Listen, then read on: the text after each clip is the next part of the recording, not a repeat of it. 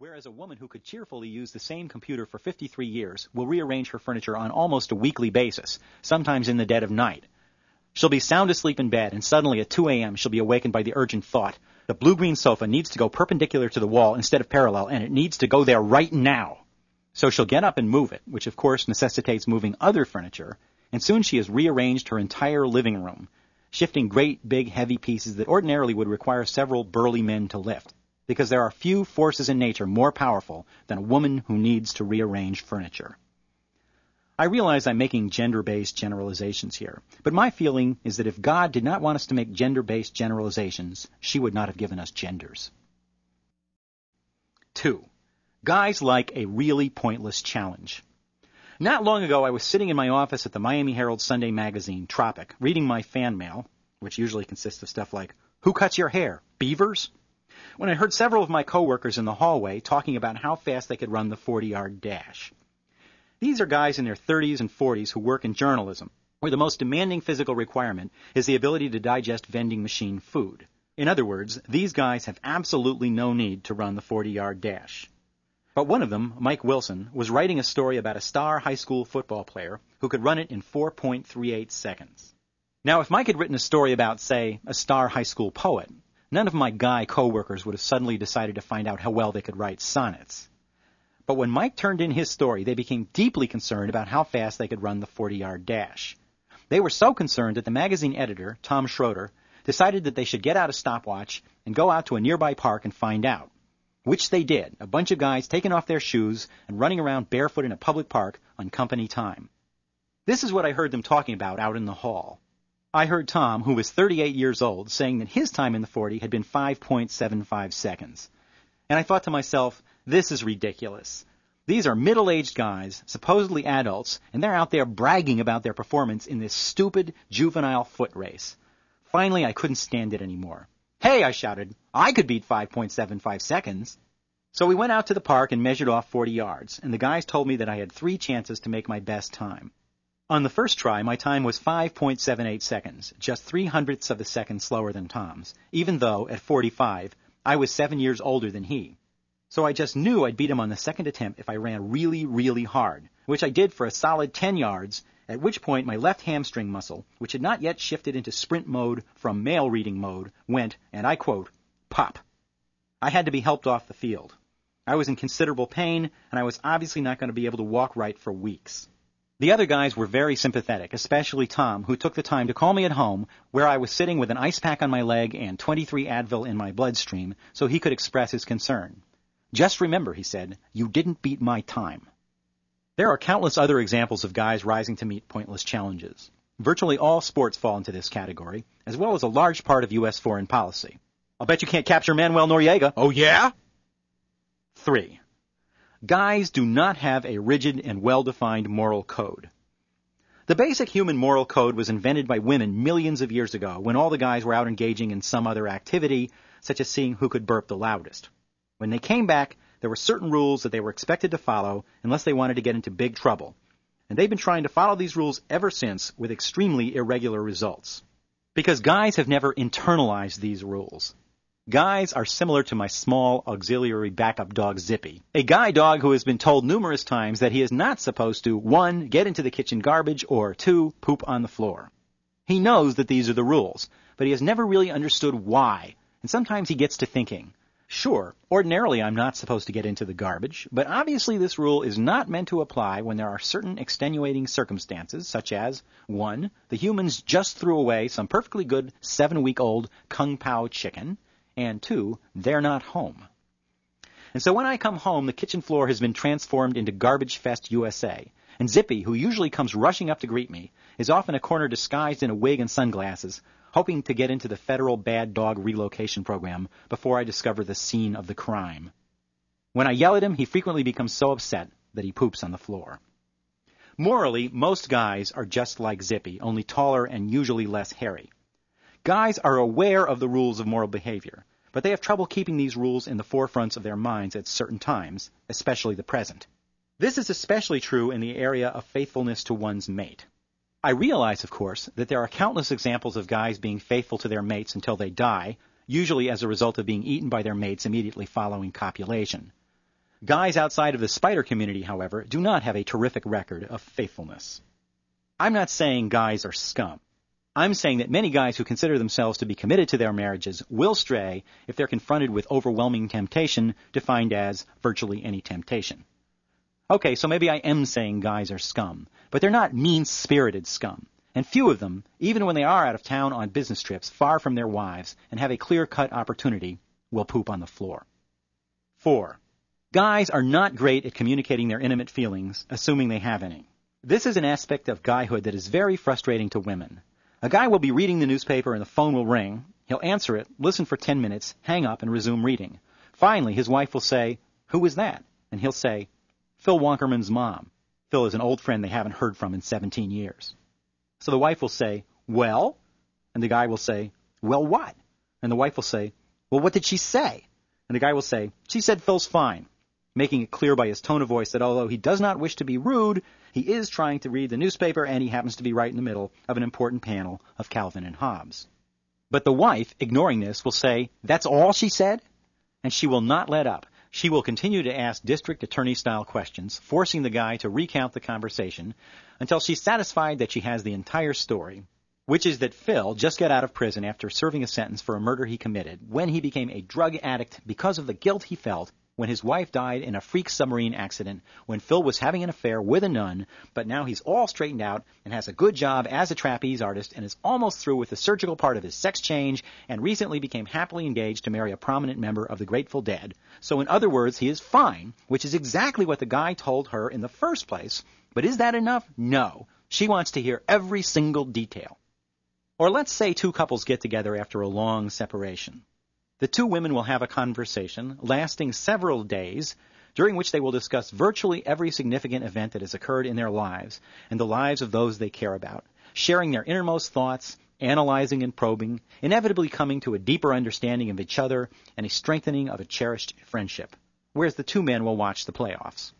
This is not to say the men won't share their feelings. Sometimes they'll get quite emotional. That's not a foul, they'll say, or you're telling me that's not a foul? I have a good friend, Gene, and one time when he was going through a major medical development in his life, we spent a weekend together. During this time, Gene and I talked a lot and enjoyed each other's company immensely. But this is true.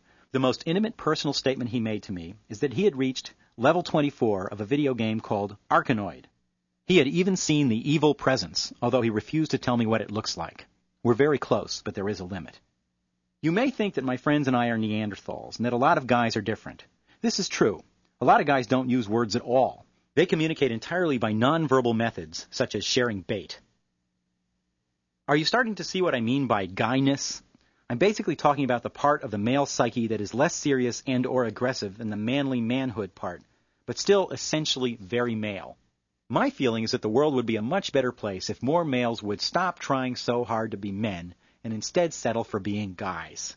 Think of the historical problems that could have been avoided if more males had been able to keep their genderhood in its proper perspective, both in themselves and in others.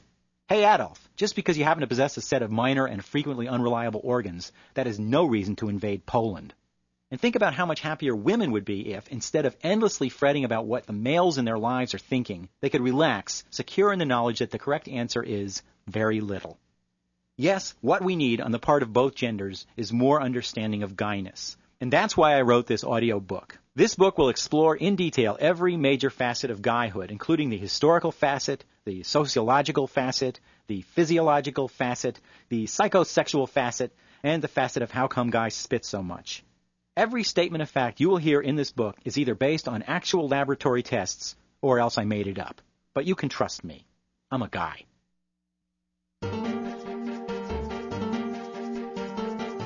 Chapter 1 the role of guys in history. Men went to the moon, but guys invented mooning. Guys have played an important role in history, but this role has not been given the attention it deserves because nobody wrote it down. Guys are not conscientious about writing. Take thank you notes. When a couple gets married, the bride very quickly, sometimes right after her new husband passes out in their honeymoon suite hot tub, starts composing personalized notes thanking their wedding guests for all the lovely gifts. I didn't know they even made a traveling case for the salad shooter. The bride will keep this up until she has written every single guest. If it was a really big wedding, she may still be thanking people after the divorce. Aunt Esther, the meat fork is beautiful, and I expect to get many happy years of use from it once the surgeons extract it from Roger. Very few guys write thank you notes or any other kind of note. I am a paid professional writer, and I almost never send notes, whereas my wife is very conscientious about keeping in touch with friends and relatives. Beth. Well, I sent notes and Christmas gifts to Phil and Sam and their families. Me. Phil and Sam? Beth. Your brothers. Me. I have brothers? Okay, I'm exaggerating here. I know I have brothers, I just sometimes forget their names. But my point is that because guys don't write things down, they are not well represented in history books. You'll find countless references to men, however, because men like to record every detail of their lives for posterity. Alexander the Great, for example, kept a diary, so that today we can read in his own handwriting exactly what he was doing on any given day, as shown by these actual excerpts. 327 BC, November 4th. Cloudy today, conquered Asia Minor. 324 BC, January 6th. Note, find out what BC stands for. 323 BC, May 17th. Died at an early age. But what about the average guy in Alexander the Great's army? What about his contributions to history? Yes, it is important that Alexander extended the influence of such legendary Greek philosophers as Aristotle throughout most of the civilized world, thus significantly affecting the development of Western thought and culture to this very day. But is it not also important that, at the same time, some of his lowly foot soldiers were perfecting the rubber spear trick, or determining that the letters in Aristotle can be rearranged to spell a tit loser? That is the kind of historical guy accomplishment I'm going to explore in this chapter, starting with a discussion of prehistoric guys. Prehistory was a very difficult time for humans. Hostile, vicious, person-eating predators roamed the earth. Disease was rampant. Mortality rates were horrific. The automatic bank teller was still only a dream. Back then, the clan was the basic unit of society with the roles of males and females clearly defined. The females cared for the young and gathered roots, which they would soak in water, then peel, then painstakingly pound for hours between two heavy rocks, and finally throw away. We may be primitive, but we're not stupid enough to eat roots, was their feeling. Thus, the basic food gathering responsibility fell on the shoulder of the males, who would go off for days at a time to hunt the mighty dinosaur. This was hard work. They had to dig an enormous deep hole, then disguise it by covering it with frail branches, then hide in the bushes, waiting for a mighty dinosaur to come along and fall into the trap. The hunters often waited for long periods because, unbeknownst to them, dinosaurs had become extinct several million years earlier. So the males sat around a lot. Some of them eventually became fidgety and went on to develop agriculture, invent primitive tools, etc. But some males, these were the original guys, really liked sitting around. Eventually, they stopped bothering to dig the hole. They'd just go out into the woods and sit. It's not easy trying to catch dinosaurs, they would tell people, especially their wives. But if we don't do it, who will? They never helped with the roots. Sitting around for no reason under the guise of being engaged in productive work was the first real guy contribution to human civilization, forming the underlying basis for many modern institutions and activities, such as fishing, sales conferences, highway maintenance, the federal government, and customer service. This is not to say that prehistoric guys did nothing but sit around. They also invented an activity that has become one of the most dominant forms of guy behavior, now accounting for an estimated 178 trillion guy hours per year in the United States alone. The activity I am referring to, of course, is guys scratching their personal regions. And when I say scratching, I am not talking about a couple of quick, discreet swipes with the fingernails to relieve a momentary itch. I'm talking about an activity that guys spend way more time and energy on than they do on, for example, home maintenance. Walk around any populated area and you'll see dozens, maybe hundreds of guys engaged in scratching themselves. Some will try to be subtle, but usually once they get going, they completely lose track of where they are. Before long, they're rooting around in their pants using both hands, garden implements, etc., totally oblivious to the world around them. This can lead to trouble.